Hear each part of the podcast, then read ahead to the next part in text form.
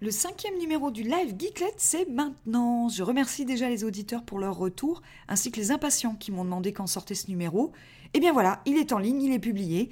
J'ai attendu la fin de Cannes pour pouvoir euh, le sortir, évidemment, donc le gros sujet sera le Festival international des jeux à Cannes.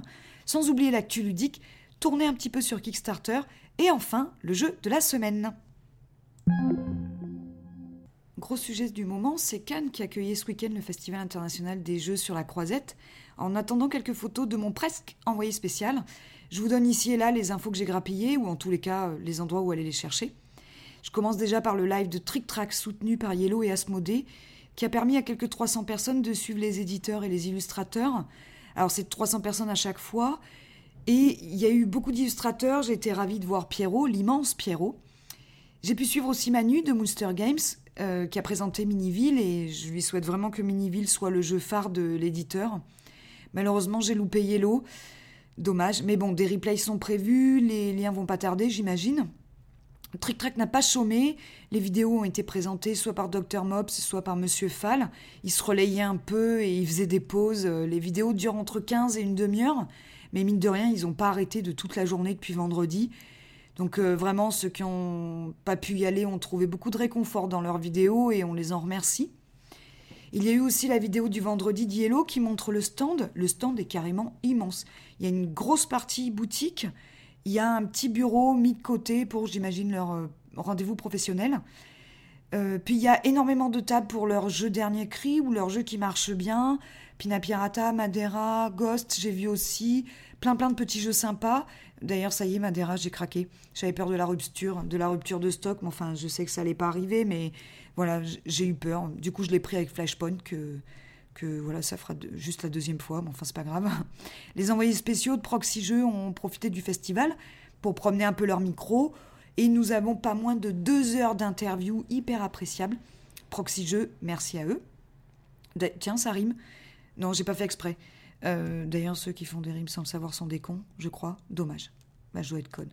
C'est pas grave. Ensuite, jeudi soir dernier, à Cannes, on a eu euh, le grand prix de l'As d'Or décerné à Bruxelles, 1893. J'étais absolument ravie pour Étienne. Le jeu de l'année enfant a été donné à Riffraff, euh, Gigamic, je crois d'ailleurs, c'est chez Gigamic en ce moment. Le prix du jury pour les bâtisseurs de Fred Henry, très bonne nouvelle. Et l'As d'Or jeu de l'année 2014 a été remis sans surprise à Concept, sans surprise mais mérité. Mm, très beau palmarès, par contre je suis un petit peu déçu pour euh, Corio qui aurait bien mérité. Je fais un petit peu de pub, le jeu est toujours disponible chez Philibert à un peu moins de 16 euros je crois, ou 17 euros. Enfin vraiment super, allez-y.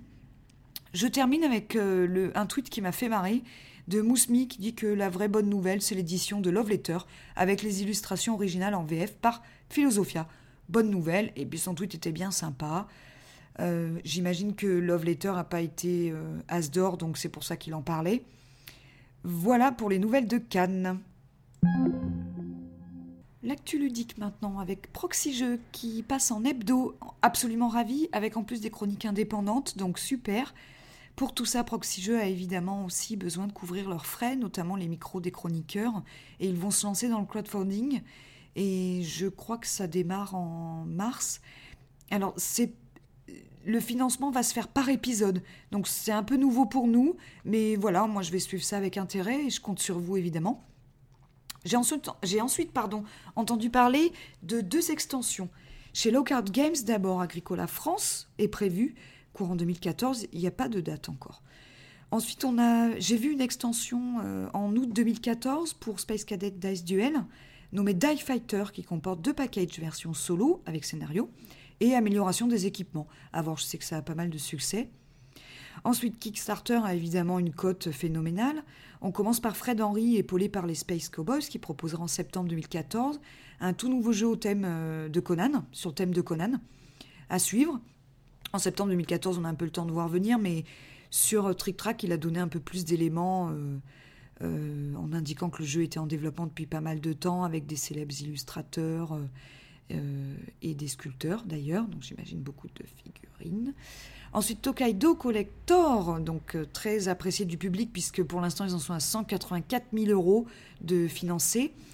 Le jeu complet euh, intégrera l'extension Crossroads, 16 figurines super détaillées, de nouveaux marqueurs de score, un design retravaillé, des pièces en métal, un CD de musique exclusive pour accompagner les parties, évidemment toutes les surprises des Straight Goals. Donc euh, vraiment, vraiment, vraiment attendu. J'ai pledgé, j'ai craqué. Je joue pas forcément à ce jeu, mais en famille, il plaît, il plaît, il plaît beaucoup. Donc je pense que je pourrais le ressortir euh, très très bien. Lagoon, ensuite, son, sa campagne est terminée. Ils ont raflé pas moins de 150 000 dollars, un truc de fou encore. Et une campagne Kickstarter est prévue pour mars, je crois, pour Saint-Pétersbourg, très attendue. Et Vemazuka a indiqué sur euh, Twitter que les personnages sur les cartes seraient des stars du monde ludique. À suivre. Ensuite, dans l'actualité ludique, Brad Cummings publie un post nommé euh, The Geek Weekly chaque semaine, regroupant les faits marquants de, de BGG, pardon, la vidéo de la semaine, la critique de la semaine, les posts intéressants, etc. À suivre. Jungle Jungle Speed pardon, fête ses 20 ans et Asmodée à ce titre fait gagner 20 000 euros à celui qui trouvera le totem caché dans l'hexagone. Allez, le jeu de la semaine, et c'est pas un jeu de société, pour une fois, faut bien changer un peu de temps en temps. C'est un jeu par navigateur qui est en phase bêta. J'ai nommé Space Origin. Alors, cette deuxième phase bêta vient de se terminer. Elle se clôture avec succès. Ils ont réuni les logs souhaités et ont remercié tous les joueurs lors d'un live de clôture euh, qui a eu lieu dimanche dernier. Euh, hier, en fait, pour ceux qui m'écoutent lundi.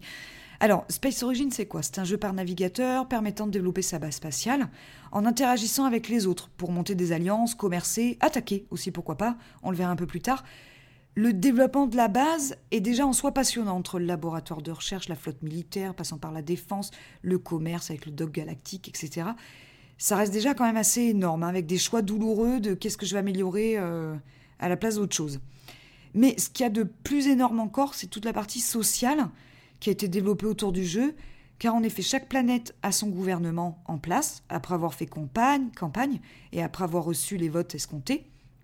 Les joueurs peuvent soutenir le gouvernement en place ou bien se rebeller.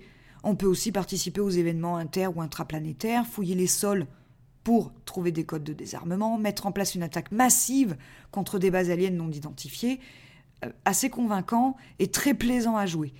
Alors, cette bêta a donné quoi? Euh, Elle a permis de mettre en évidence certains petits cons qui s'amusent à piller les bases sans défense. Donc l'équipe de développement a mis en place une police gouvernementale, a développé, j'imagine, par le gouvernement en place. Alors il y a des gouvernements qui peuvent préférer l'anarchie, donc ils vont peut-être pas développer ces polices-là. Il va y avoir aussi des planètes d'accueil, donc ils sont vraiment en train de mettre en place tout un système euh, de protection. Donc voilà, les nouveaux joueurs peuvent arriver au fur et à mesure euh, bah, du temps, évidemment. Euh, du coup, faut quand même avoir le cœur bien accroché parce que passer 100 heures de jeu et voir sa base et sa flotte se faire défoncer, croyez-moi, ça fait mal parce que notre alliance a été ciblée à maintes reprises, il y a eu beaucoup d'acharnement. On a malheureusement eu du mal à se venger puisque la fin de la bêta était proche, parce que justement l'envoi de vos troupes subit le temps de trajet. Donc si la base ennemie est à 4 heures, c'est pas est à, est à 4 heures de route, c'est pas à 17h que vous allez mettre en place toute votre flotte alors que la bêta s'arrête à 21h, quoi. Voilà, donc on avait bien les boules, mais croyez-moi, la vengeance, c'est un plat qui se mange froid. Donc, au-delà de ça, les joueurs ont pu développer des bases secondaires pour augmenter leur production et du coup améliorer leur base et leur flotte plus rapidement. Donc ça, j'étais un peu bébête. Euh, moi, j'avais que ma petite base de mon côté, euh, tout ça. Je pense que là-dessus, j'ai un peu merdé. Mais bon, on apprend, c'est pas plus mal. Donc, pendant l'alpha, j'avais développé le commerce, en tous les cas, j'avais essayé.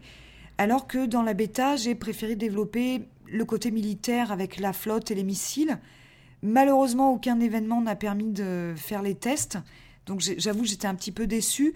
Mais c'est sans compter euh, la dernière phase de bêta. Je pense que je vais, euh, vais m'acharner là-dessus, moi aussi. Donc, euh, je pense pouvoir optimiser mes améliorations avec le temps de production, etc. Donc oui, l'attente est longue parce qu'il faut que votre production se mette en place et plus vous produisez, plus vos bâtiments sont améliorables, etc. Donc plus il y a de possibilités. Les choix sont énormément douloureux. Est-ce qu'on va améliorer tel bâtiment au détriment d'un autre ou bien partager ses ressources avec l'Alliance? Quelle est finalement notre priorité?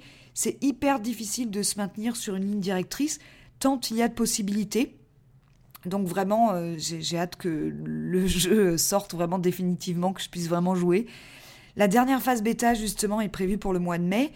Nous recommençons depuis le début, donc nos bases sont éradiquées, etc. Mais les tests seront, semble-t-il, orientés attaque massive et souhait des développeurs. Moi, je trouve ça pas plus mal. On, sera peut-être beaucoup moins libre, mais finalement, les choix sont orientés, les tests seront orientés. Ça me déplaît pas. Bon, malgré que je sois un peu une honte en tant que testeur, j'espère quand même être prise euh, pour, euh, pour euh, cette dernière phase bêta. Pour le peu d'heures de jeu que j'avais, j'ai vraiment préféré m'éclater plutôt que de tester à fond. Ok, je suis coupable d'aimer le jeu. Et voilà, c'est déjà la fin. J'espère que ce numéro vous a plu. Je vous dis à bientôt.